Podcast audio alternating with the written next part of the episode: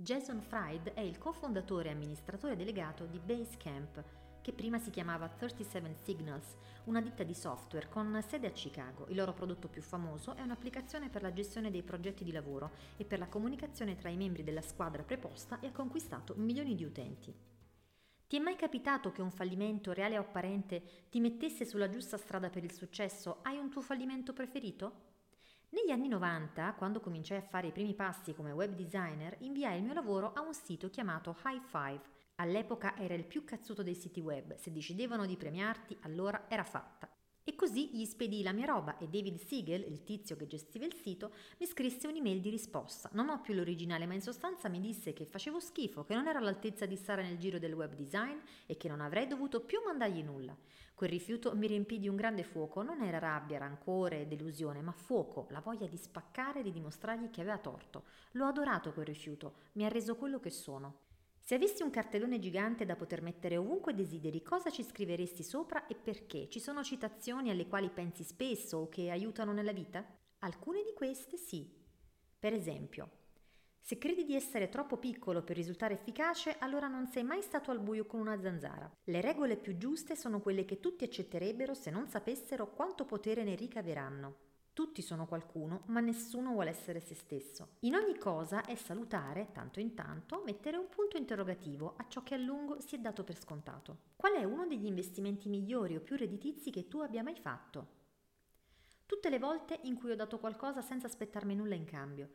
Denaro, tempo, energia, qualsiasi cosa. Ogni volta che invece mi aspettavo qualcosa, l'investimento finiva male. Se do qualcosa per la pura gioia di donarlo, per aiutare qualcuno, per sostenerlo, incoraggiarlo o spronarlo, senza nessuna aspettativa o interesse di alcun tipo, allora tutto va come deve andare. In tempi assai recenti il mio amico Chris stava per aprire una palestra, era appena uscito dall'azienda del padre, aveva pochi risparmi e avrebbe corso un grande rischio. Io avevo piena fiducia in lui, sapevo che se la sarebbe cavata alla grande e volevo togliergli qualche preoccupazione. Così ho pagato il primo anno di affitto dei locali. Non ho voluto che mi restituisse nulla, non ho parte nei profitti, nessun interesse economico, era solo un dono. Ora la sua attività prospera ed è per me una gioia vedere Chris e la sua giovane famiglia, con moglie e due figli, così felici. Non potrei essere più emozionato di così. Negli ultimi cinque anni, quale nuova convinzione, comportamento o abitudine inediti hanno in particolar modo migliorato la tua vita? Ho cominciato ad allenarmi due volte a settimana, non più tre. Un piccolo cambiamento, ma quando ti alleni di meno succede qualcosa di grandioso. Ti rendi conto che sei costretto a mangiare meglio, dormire meglio e vivere meglio il tuo tempo libero. Allenarsi di frequente aiuta a nascondere gli effetti delle cattive abitudini, ma se lo fai meno spesso, allora tutto diventa più importante e mi aiuta molto a prendere decisioni migliori su come avere cura della mia salute. Che consiglio daresti a uno studente universitario in gamba e motivato che sta per gettarsi nel mondo reale? Concentrati sulle tue capacità di scrittura. Nella mia esperienza è l'unica caratteristica che davvero aiuta le persone a emergere. Al giorno d'oggi una parte sempre maggiore delle nostre comunicazioni avviene in forma scritta. Diventa bravo nel presentarti tramite le parole e le parole soltanto e sarai parecchio più avanti della concorrenza. Un altro, quasi tutta la roba che ti preoccupa in realtà non ha alcun peso, tenderai ad assillarti per tanti dettagli ai quali nessuno presta attenzione. Questo non significa che i dettagli non contano, contano e come, ma solo quelli giusti, sii molto attento nel decidere su cosa investire il tuo tempo. Tempo e attenzione sono due cose molto diverse. Sono le nostre risorse più preziose per andare avanti. Proprio come cammini attraverso l'aria e nuoti attraverso l'acqua, lavori attraverso la tua attenzione. È il vero strumento del tuo lavoro. Per quanto la gente dica spesso di non avere abbastanza tempo, ricorda che avrai sempre meno attenzione che tempo. La piena attenzione è quella che ti permette di fare del tuo meglio e tutti proveranno a rubartela. Custodiscila e proteggila. Quali sono i suggerimenti peggiori che hai mai sentito nel tuo settore professionale o nel tuo ambito di competenza? Oh, ce ne sono tanti, cresci sempre. No, non farlo, comincia con qualcosa di piccolo e che fa che resti piccolo quanto più a lungo possibile. Cresci in maniera controllata.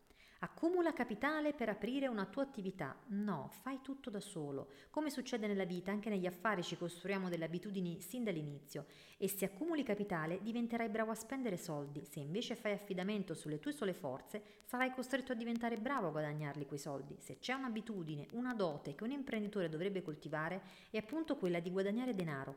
Quindi costringiti ad acquisirla. Oppure un'altra, fallisci subito e fallisci spesso. Ma che cos'è questa ossessione per il fallimento? Non la capisco.